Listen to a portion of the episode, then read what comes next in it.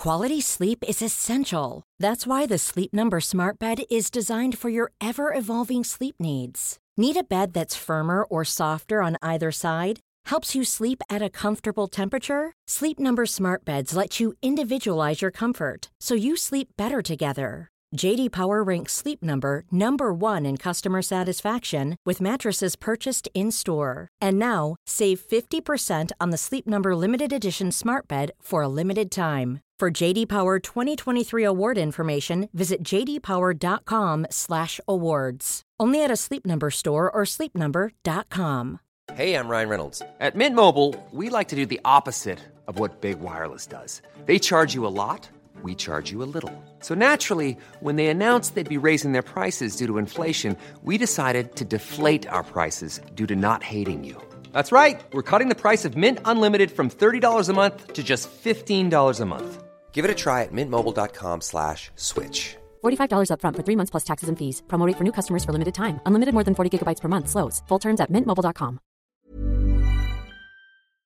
Hello, it's Basia, and you're listening to the Slow Newscast. Now, this week I'm vacating the hosting chair and I'm handing it over to my colleague Ceri. And now, there's an important backstory to this, which is that when we first started doing this podcast, the original idea was that Ceri and I would host it together. But somehow he managed to sidle out of that gig. And instead, he's the brilliant mind behind the scenes of so much of what we do in our podcasts. But not this week. I'm really thrilled to hand over to Ceri because he's got an amazing story to tell. It's about what can happen to a person when they become a public hate figure. If, for whatever reason, maybe their politics, maybe their sexuality, enough people decide that they really don't like them. And in Harvey Proctor's case, it was both his politics and his sexuality which turned him into an outcast. He was a hugely controversial Conservative MP back in the 1980s, very right wing, until he was caught up in a gay sex scandal. And then he disappeared. And he disappeared so completely that I'd really never heard of him until he was hit with a second scandal five or six years ago even worse one this time because he was accused of torturing, abusing, and murdering boys in a huge police investigation called Operation Midland. And Operation Midland in itself is a fascinating story. It began with one man who was given by the police the pseudonym Nick. And this man, Nick, made some jaw dropping allegations that some of the most senior and powerful men in the country had got together in rooms in London to abuse, torture, and in the end, murder young boys. And when I say powerful men, Nick was talking about the former Prime Minister, Ted Heath, the head of the army, the head of MI5 and MI6, the former Home Secretary, Leon Brittan, those kinds of men. And right in the middle of it all was Harvey Proctor, also accused of these terrible, terrible crimes. And the police put a rocket under the whole story when they announced that Nick's allegations were, quote, credible and true. And you could believe them. So this is the story that Ceri's going to tell, and you're about to hear the first episode of a series that we've called Pariah, with three more to follow. I hope you enjoy it.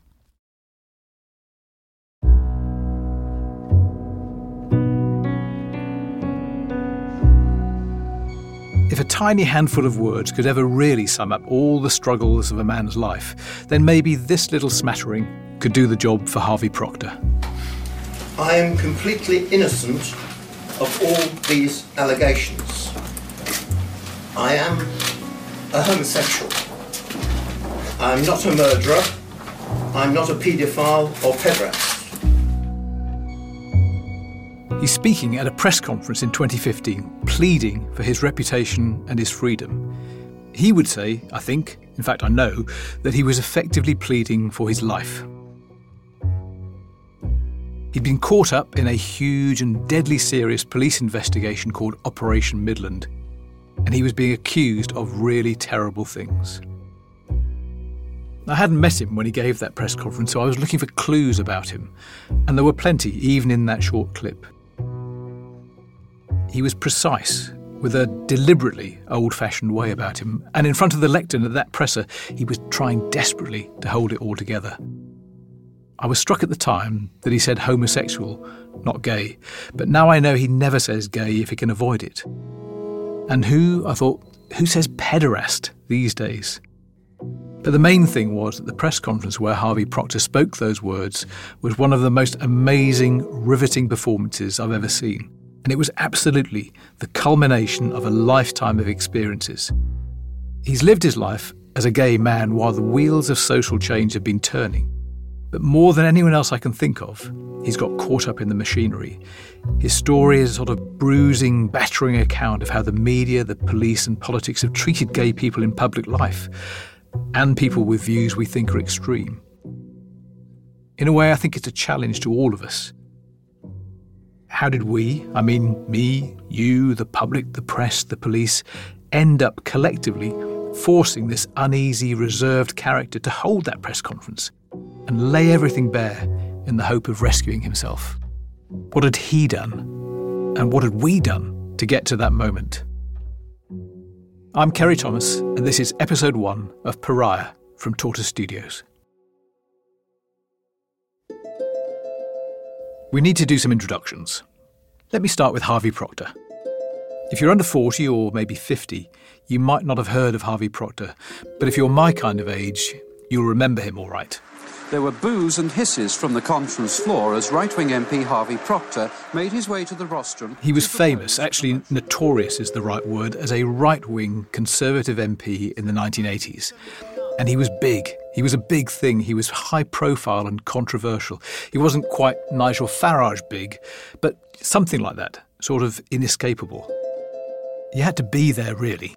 The 1980s, when Harvey Proctor was in his prime, was such a particular moment. There can be no possible concessions on political status. Bobby Sands is dead. Whistles were blown and dustbin lids clanged. British workers go in fear of union power. Even looking back from these dark times, they were such dark times, and the mood felt so nasty. Harvey Proctor fed it. Good evening from Blackpool, and it looks as if it's banana skin time again. The conference has voted to debate a far right anti immigration repatriation motion. Shows the common sense of the representatives. When the Young National Front publicly endorsed Harvey Proctor. The trouble is that since 1970, over half a million immigrants have come here from the new Commonwealth, and very little genuine assistance has been given to those immigrants who genuinely want to go home. I believe it to be in the best interests of black and white alike to say enough is enough.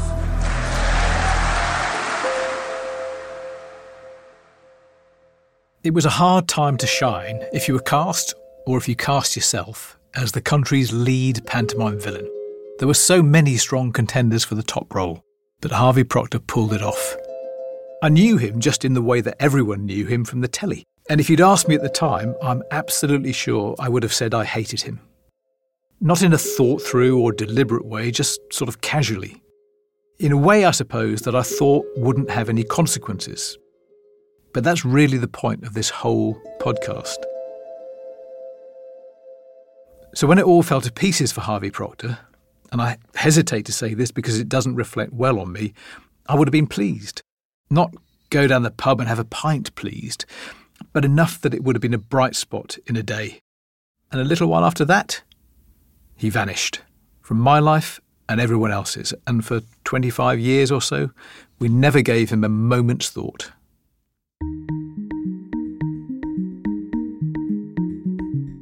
There's a reason I didn't put a spoiler alert ahead of all that, and it's because the bare bones of Harvey Proctor's life don't tell you all that much.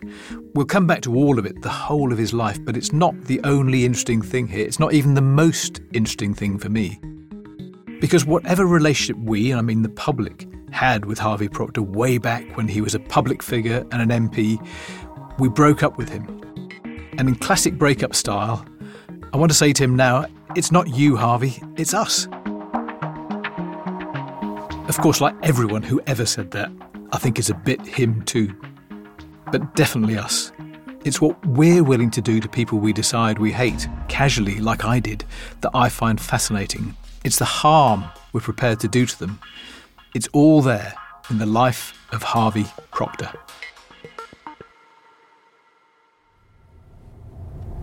So I guess, Al, you have got the advantage over me in that you've been here before. So um, tell me what to expect. Well, you'll see that where Harvey lives is on the estate that's my old friend and colleague, Alistair Jackson. Al and I are going to do this story together because we've been working on this or something similar for, for a few years now, since we met on the BBC's investigative programme, Panorama. Al, I think you'd been there for a few years before I turned up in 2014, hadn't you? Yeah, I'd been there for quite a while. I think you'd not been there very long, just newly joined as as the editor, hadn't you? That's right. And and, and we started on this report into Operation Midland, which I mentioned.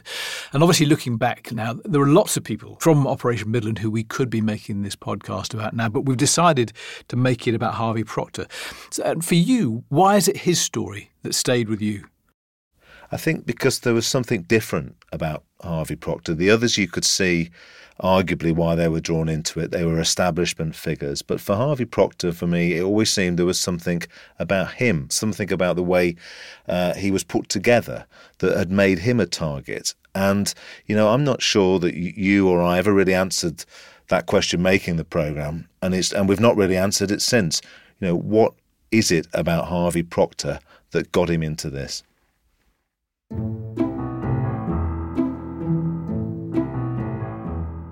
Anyway, so there we were, me and Al, in the BBC, fascinated by this story, and like every other journalist who was on the case, we had to go back to the start. We had to remind ourselves who was Harvey Proctor.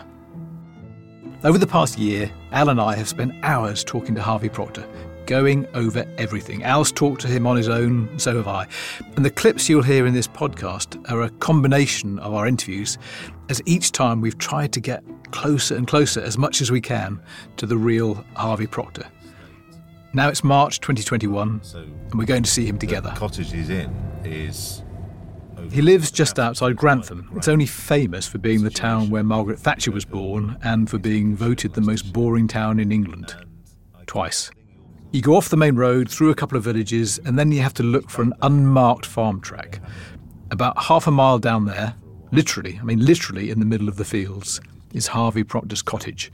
It's hard enough to find it on purpose. You would never come across it by accident. And then you look up, and up on a hill, looming over everything below, is the huge Gothic silhouette of Belvoir Castle. It's quite a spot. Yeah. over that so Belvoir Castle's over on our So that I think is. On the left, there's some huge pile as well. I don't know. Uh, now it was my patch a long time ago, so. You get some slightly strange instructions before you arrive. Don't wear black. The dogs will think you're a photographer, and they don't like photographers. But Harvey Proctor himself, well, Harvey's very welcoming. I was born in Pontefract, lived in Leeds, Ripon, York, and then to Scarborough, and then back to York to University. It was a wondrous childhood. My parents were master bakers.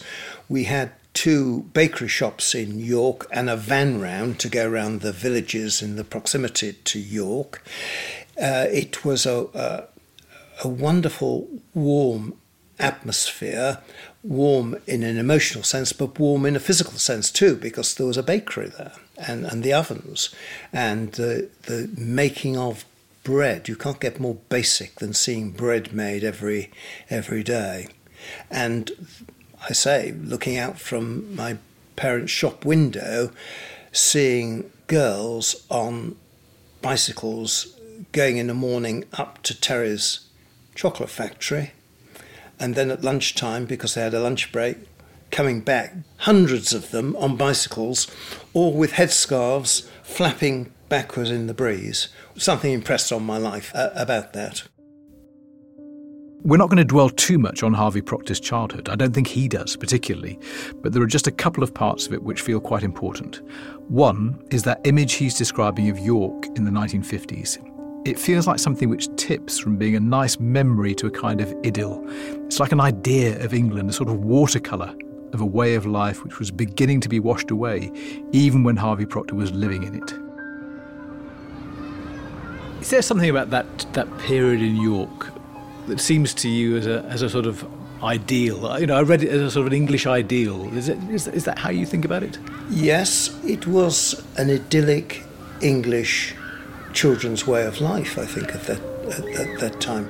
And, and, one that's gone, do you think? Yes. Yeah. There were no threats, and you, you could go out um, and play with other children. Um, play football in the winter and cricket in the summer on a big um, a stretch of grass um, near where the schools were that I went to, and then I could walk home. And I might have been six or seven.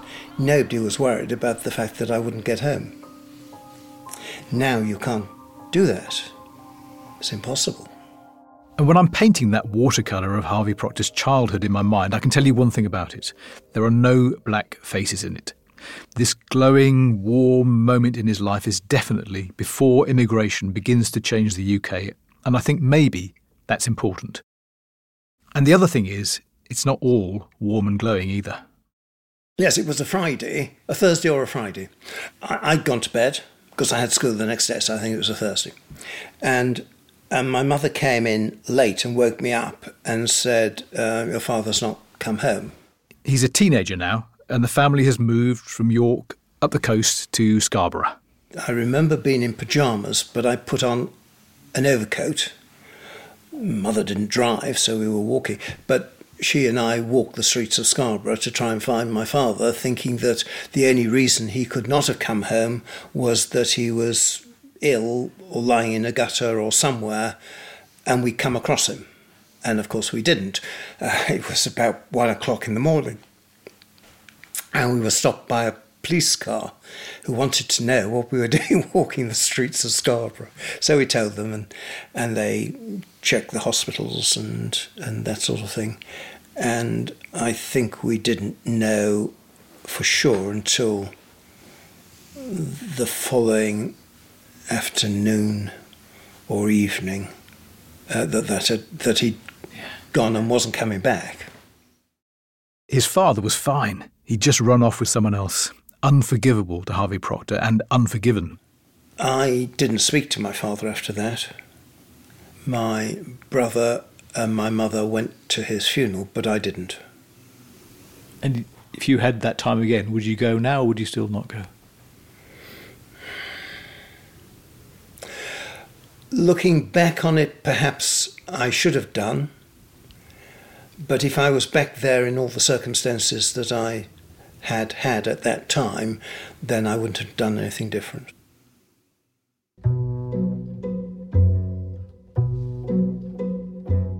Growing up, he paints himself as not lonely, but definitely not part of a gang, and aware enough that he wanted a social life to go looking for one. I guess there weren't an awful lot of places to look in Scarborough 60 years ago, but political parties were one. And uh, the way you describe your choice of political party is almost as if it was arbitrary. That, that actually you, you thought you were probably not a Labour voter, you're probably not a Lib Dem, and therefore by a process of elimination, it I'm kind pro- of a Tory. Yes, it was a process of elimination. It wasn't that I thought I was a dedicated traditional conservative. My actual political views developed, particularly when I was at university. Um, but when I was in the Young Conservatives, it was a process of elimination. I knew that I wasn't likely to be a Labour Party member because they seemed to want central control, central control of people's lives by government. Well, I was much more um, a freedom of individual sort of chap. Now, you might think that that would push you towards the Liberal Party, as it was then called. But no, because even in those days, I looked at what they were saying at different times and realised that they were saying different things in different parts of the country to get elected, rather than seem to have any principles to whatever they were saying on any particular date. So that wasn't for me. So, although the Conservative Party didn't seem to me to be perfect, um, it seemed to be the only thing that was left. Harvey Proctor wrote a book about his life a few years ago, and it's obviously a useful thing to read when you're making a podcast like this. And in a way, I'd say it's remarkable. It's remarkable, and I don't say this to be mean or particularly critical, for the lack of insight that Harvey Proctor seems to me to have into himself. It's so glaring that you don't always believe what he's saying. But on this, on why he joined the Young Conservatives, I, I do believe him. He was going to get some hardline convictions, and he was going to get them with a vengeance when he did, but not just yet. But there was something I struggle to believe in his book. There's no mention of teenage crushes, not a word about being attracted to someone or even the kind of person he might have been attracted to until he's 20 something. You don't even mention sexuality until you get to university in your book. And it must have occurred to you before then. Well, well, there's a very good reason for that. Um, I did not have sex with anyone but you, including myself, until I was 23. So I'm not going to invent past feelings or views about sex which weren't there okay. and, and can't have been there because it, it wasn't in my nature to do anything like that until I was 23. Now, you may say, why? I don't know why but it's a fact. Yeah. It's unusual. From what I uh, hear and when I talk to people, when I do have those sort of conversations, it's, not very often, uh, it, I'm told, I, I now understand it is very rare. Even in those days, remember, no sex education, re- remember I was at university when homosexuality was illegal homosexuality only became legal in 1967 and it was quite limited over the age of 21, um, only one on one, only in private, not in front of anybody else, scare mm-hmm. the horses, etc., etc. So it's very, very limited. But all my school life and into my first year of university, homosexuality was illegal. So I don't know, maybe you could believe that a person didn't have sex even with himself until he was 23. But those reasons don't really stack up. I've never met anyone before who said they didn't think about sex or sexuality, even their own, because there was no sex education in school. And yes, homosexuality was illegal, but not with yourself. Anyway, let's go with the story that Harvey Proctor tells us. He's a late developer, and he's probably not the first late developer when he falls in love for the first time at university to fall in love with the wrong guy. I came to a view that probably the best politician around when I was at university and thereafter was Enoch Powell. In this country, in 15 or 20 years' time, the black man will have the whip hand over the white man. That, you might recognise it, is a line from the most incendiary speech on race relations that's ever been made in this country. A speech which got given a title so we could use it as a shorthand for everything it stood for the Rivers of Blood speech, made by Enoch Powell in 1968.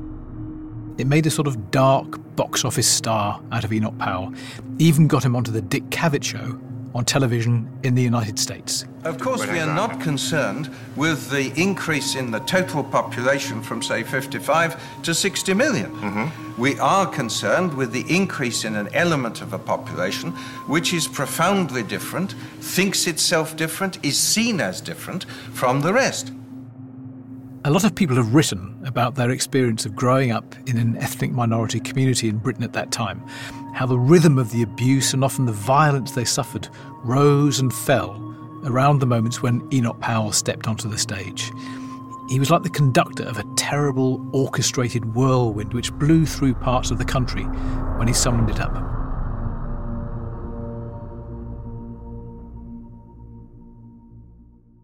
He was a brilliant orator, but he also had a brilliant mind. I didn't necessarily agree with everything he said, but there were things with which I did agree. One was we shouldn't be a member of the European Economic Community and we should seek to come out if we could. I also thought that since the war, we'd allowed into our country unlimited numbers of people, they happened to come from the new Commonwealth and Pakistan.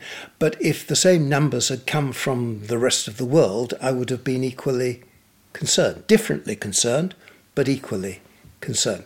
But the problems that migrations were facing at that time was a migration from the new Commonwealth and Pakistan. And as a result, I may have been found among some people just by holding those views to be racist. Um, I have always regarded myself to be colour blind, not colour prejudiced, and um, and in terms of my personal life, there there has been never an example that anyone could justifiably place at my door for being uh, racially prejudiced. Just the reverse. I visited India 26 times. I visited Sri Lanka about a dozen times. I have a love affair with the Indian subcontinent. I'm going to bring Al back in here to help me dig into this a bit because I think Al, this is this is a really important moment, isn't it? Yeah, I mean, uh, I guess like everyone hearing those words again, you sort of everyone's had the consciousness of those words, haven't they? And they, they Enoch Powell equals racism is what what, the, what we all what most people would think about that. But I guess what I'm interested know is about Harvey Proctor's relationship with him. Did did he know the sort of what he was doing? getting so close to Enoch Powell and backing his views and putting himself next to him? Was it clear right from that moment that that would make him a, a campaigner that would be controversial and he'd be taking risks? I think it was clear from the get go, uh, if only because. So Enoch Powell made that speech in Birmingham on a Saturday afternoon in 1968. And by Monday, I'm pretty sure it was Monday, the then leader of the Tory party, Ted Heath, had sacked him from the shadow cabinet because the speech was. You know, by, even by that Monday, had been seen as as too racist to be tolerated um, by the Tory party. So Powell was out in the political wilderness, cast out for saying something that was just unacceptable. So, you know, looking at it now, hearing as you did Harvey Proctor describe Enoch Powell like that and describe his views, what what do you think that tells us about Harvey Proctor? Well, I think what we have to remember this is a decisive moment in Harvey Proctor's life and career. It's not a temporary thing. This is this is a moment that actually dictates how Harvey Proctor is seen and his political views, because he's so in awe of Enoch Powell, it dictates his political views actually to this day. Yeah, I mean, when I've, yeah, on the chats I've had with Harvey Proctor without you, it, I mean, his name comes up quickly, Enoch Powell. It's, it's, it seems to be very present in Harvey's life and thinking even now. Yeah. So I think if you championed Enoch Powell back then, there wasn't just a risk that you'd be labelled a racist, it was a near certainty, and it was one you could calculate. And if you were like Harvey Proctor and you went beyond championing, he actually invited Enoch Powell to speak at his university with this like near riot happening outside. That reputation was going to stick. So he developed this view of immigration, which put him outside the political mainstream, and which made him toxic. And he was in a hurry.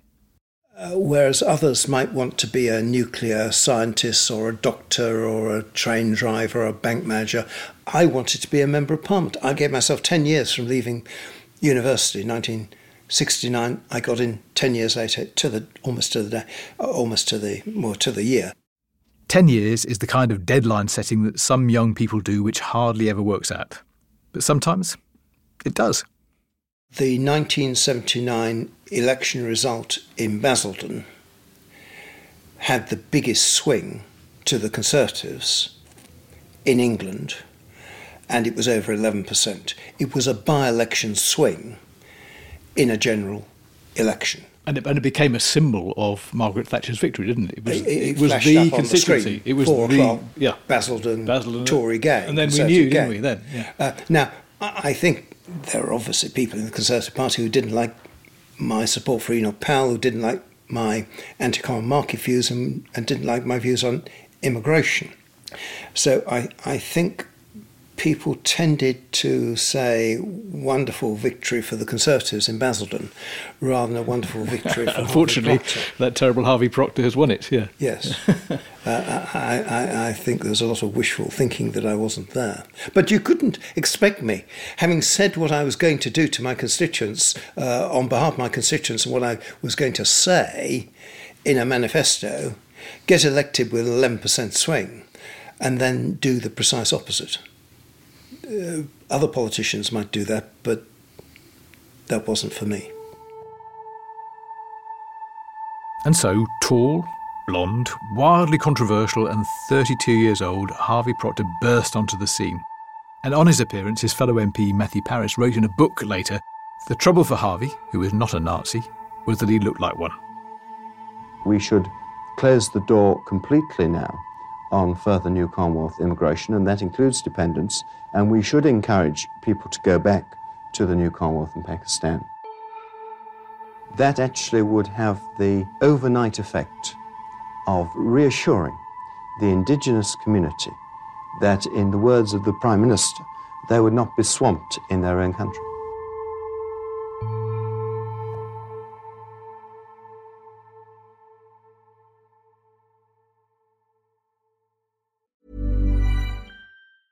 Life is full of awesome what ifs, and some not so much, like unexpected medical costs. That's why United Healthcare provides Health Protector Guard fixed indemnity insurance plans to supplement your primary plan and help manage out of pocket costs. Learn more at uh1.com. Quality sleep is essential. That's why the Sleep Number Smart Bed is designed for your ever evolving sleep needs. Need a bed that's firmer or softer on either side? Helps you sleep at a comfortable temperature? Sleep Number Smart Beds let you individualize your comfort so you sleep better together. JD Power ranks Sleep Number number 1 in customer satisfaction with mattresses purchased in-store. And now, save 50% on the Sleep Number limited edition Smart Bed for a limited time. For JD Power 2023 award information, visit jdpower.com/awards. Only at a Sleep Number store or sleepnumber.com. Many of us have those stubborn pounds that seem impossible to lose, no matter how good we eat or how hard we work out.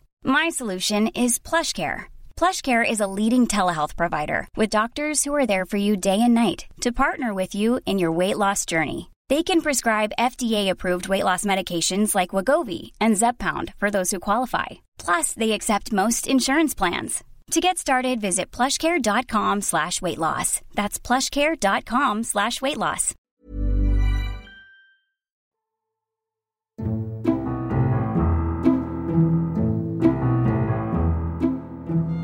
So Harvey Proctor was feeling vindicated and emboldened by the people who'd voted for him in Basildon.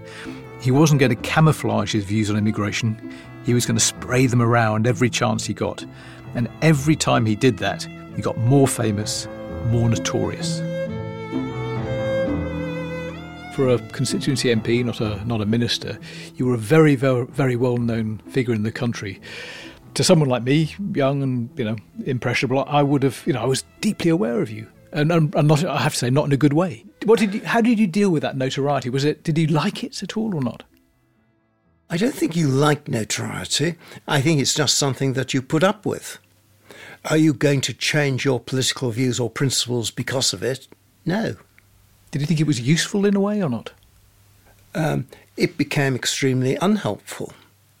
And I was um, deluged from time to time with beer, eggs, uh, milk, uh, and acid was thrown at me one time or another.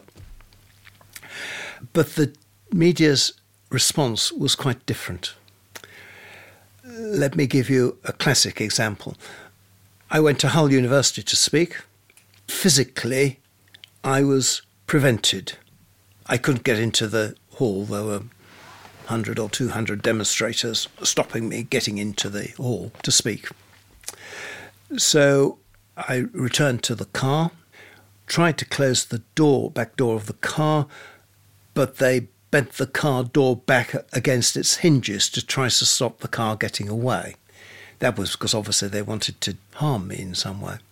They bounced up and down on the roof. Uh, the car went off, and when I got to London, uh, the headlines in the Evening Standard was um, not Tory MP denied free speech at Hull University. Tory MP runs over five students.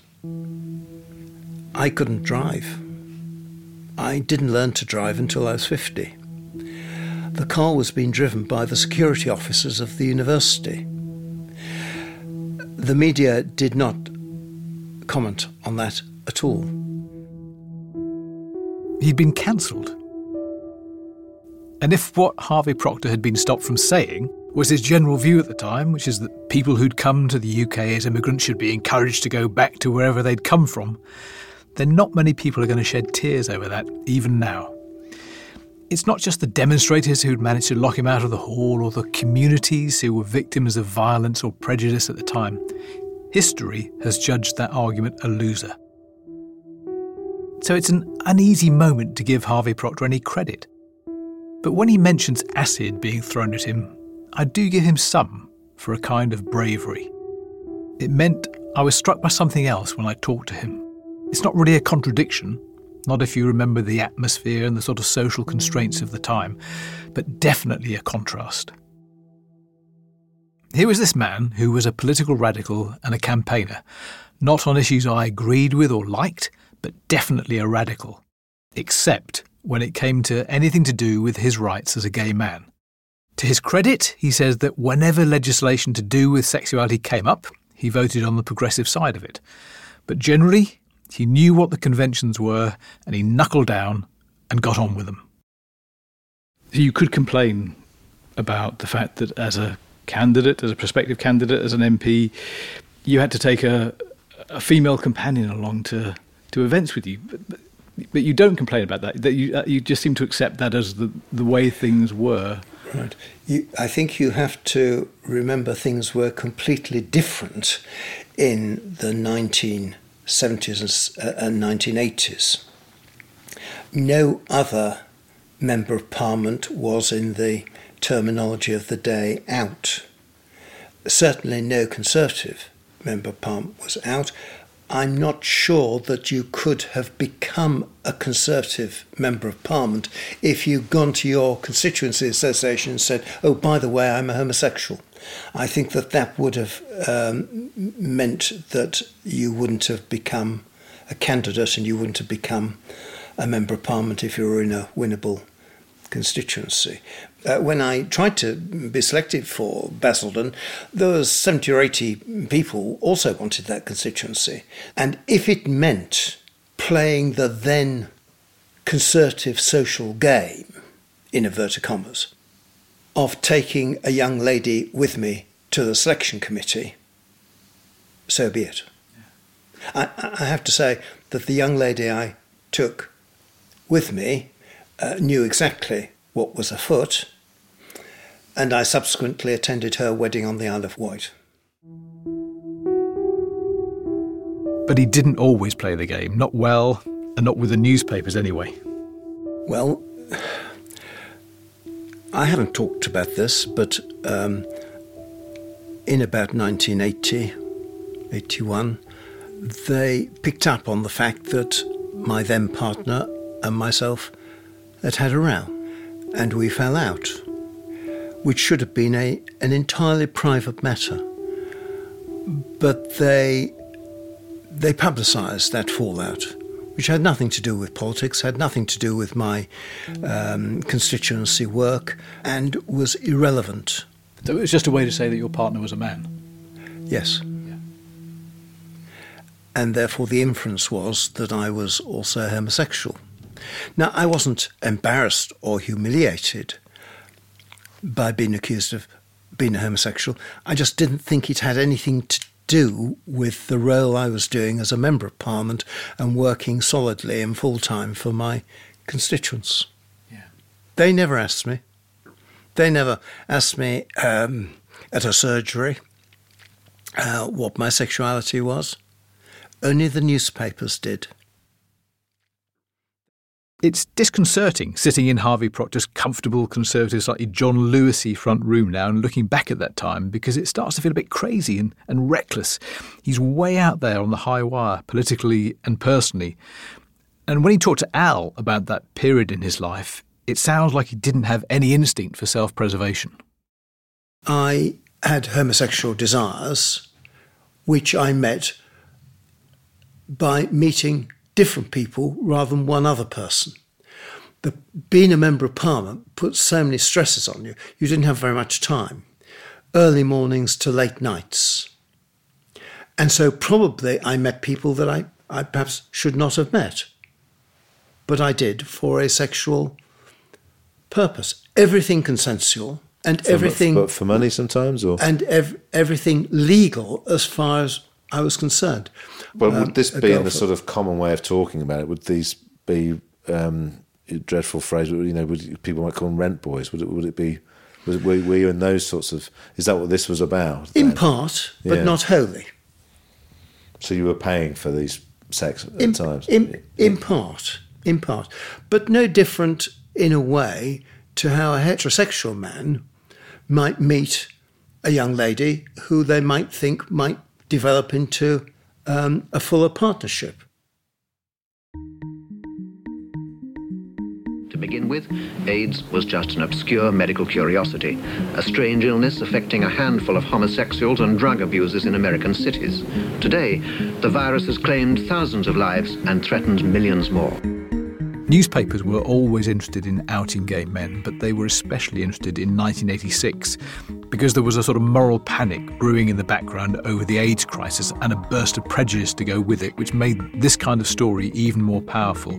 So they were sniffing round it and they were edging closer, and Harvey Proctor was behaving in ways that would be risky even now. There was a storm coming, and he couldn't even shut the door against it.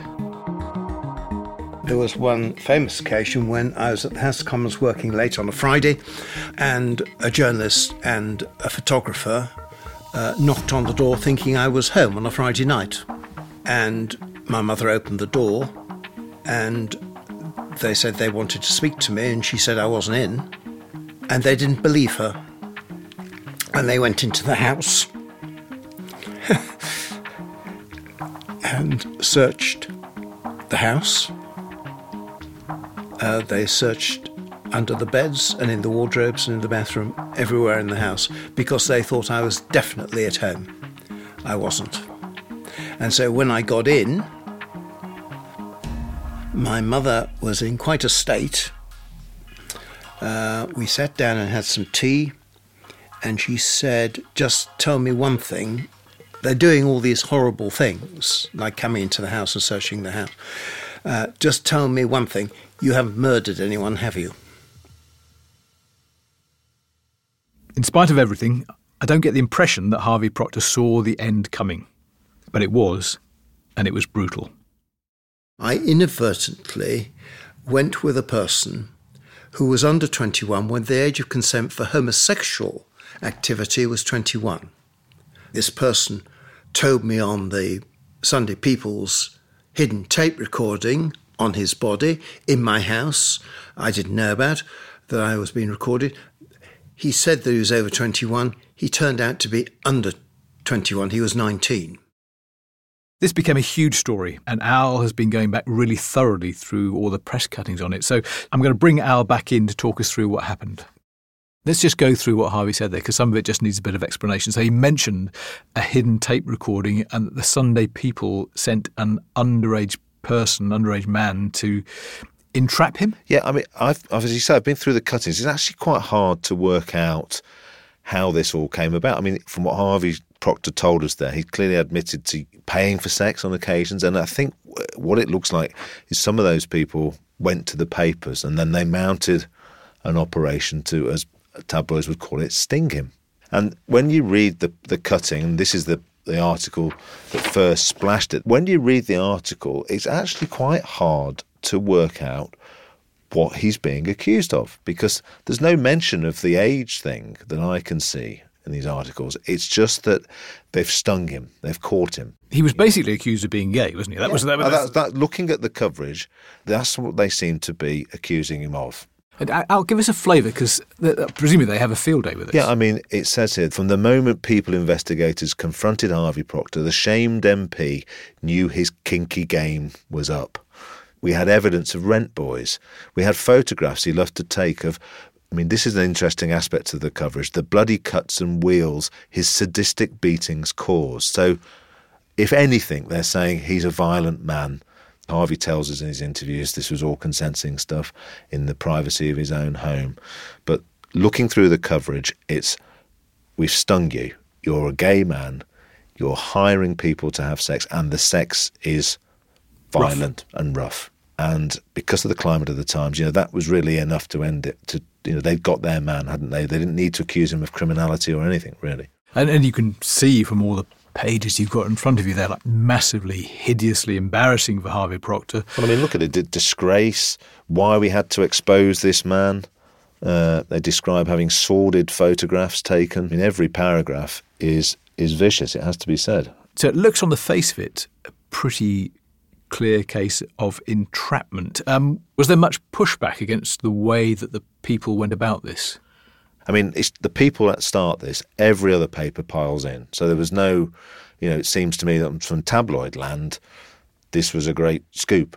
I don't think there was the debate about is this right or wrong in terms of journalistic behaviour. Looking at it now, you think, well, he was entrapped, and and would that well, two things would would that be a story now outing somebody, and would it be allowable post Leveson and everything else to entrap somebody like that? Probably. What do you? I mean, probably no on both counts. No on both counts. I think we. And, and, actually, sorry, Ceri, it's probably also worth saying, uh, talking to police contacts of mine. I mean, they looked at the file in the more recent atmosphere of things, and, and you know their view is is clear that this this wouldn't be you know marginal then as a criminal offence, and now certainly not, but a sign of its times because the pressure it put the police under a big expose against a public figure. Tabloids had a lot of influence, and the pressure came down on the police to look at it. I think that's probably the way you, what you can take from these headlines. Yeah, and I wonder actually if there's something really interesting there because there's this theme that we're going to come back to with Harvey Proctor, which is that an awful lot of people still think he's a wrong un.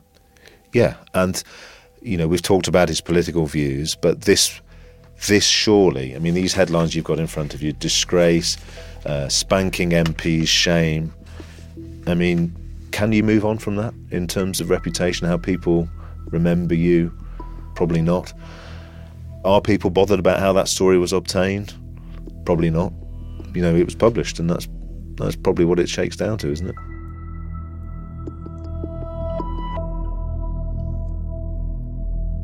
Harvey Proctor knew the game was up, but he wasn't allowed to stop. There was a general election coming up the next year, and the Tory party didn't want him to resign and cause a by election. So the agony dragged on and on. I think at the time the only person who had more adverse publicity in those months was Princess Diana. Uh, I was on page one, two, and three of all the Sunday newspapers for six weeks running, and that is immensely uh, onerous and burdensome um, on your character. Yeah, it must be a, a regret that they won in the end. Yes, because all my life I wanted to be a member of parliament. And I thought I was doing a good job for my constituents. And looking at the election results subsequently, um, there is absolutely no reason why I would not still have been a member of parliament now. What that's um, 33, 34 years later. So that is a regret that I was not able to continue serving the public in a way that I thought I was helpful to my constituents, but which I also enjoyed.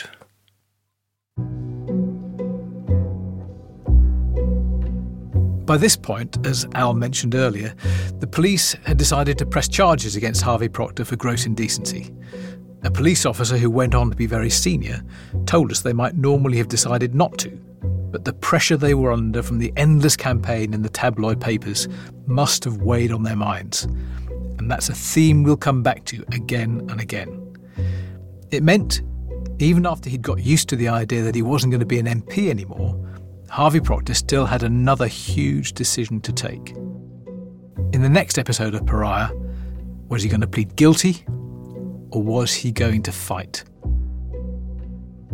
Pariah is produced by Hannah Varrell. The sound design is by Carla Patella. It's written by me, Ceri Thomas, and Alistair Jackson.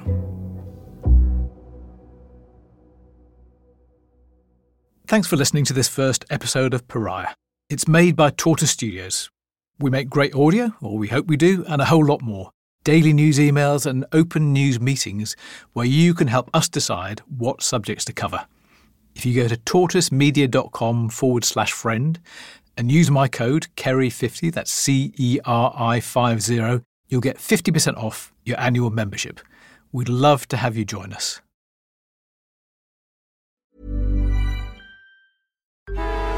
Traffic jams, tailgating, pileups. Ugh, the joys of driving. How could it get worse? The federal government wants to have a say in what you drive. That's right. The Biden administration's EPA is pushing mandates that would ban two out of every three vehicles on the road today. Don't let Washington become your backseat driver. Protect the freedom of driving your way. Visit EnergyCitizens.org. Paid for by the American Petroleum Institute. How do you solve a crime in reverse when you believe that someone was murdered but have no clue who the victim was? We have to do our job, and we have to find out who did they kill? If it's possible. How are we going to do that?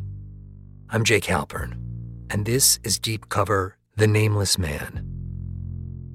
Listen on the iHeartRadio app, Apple Podcasts, or wherever you listen to podcasts.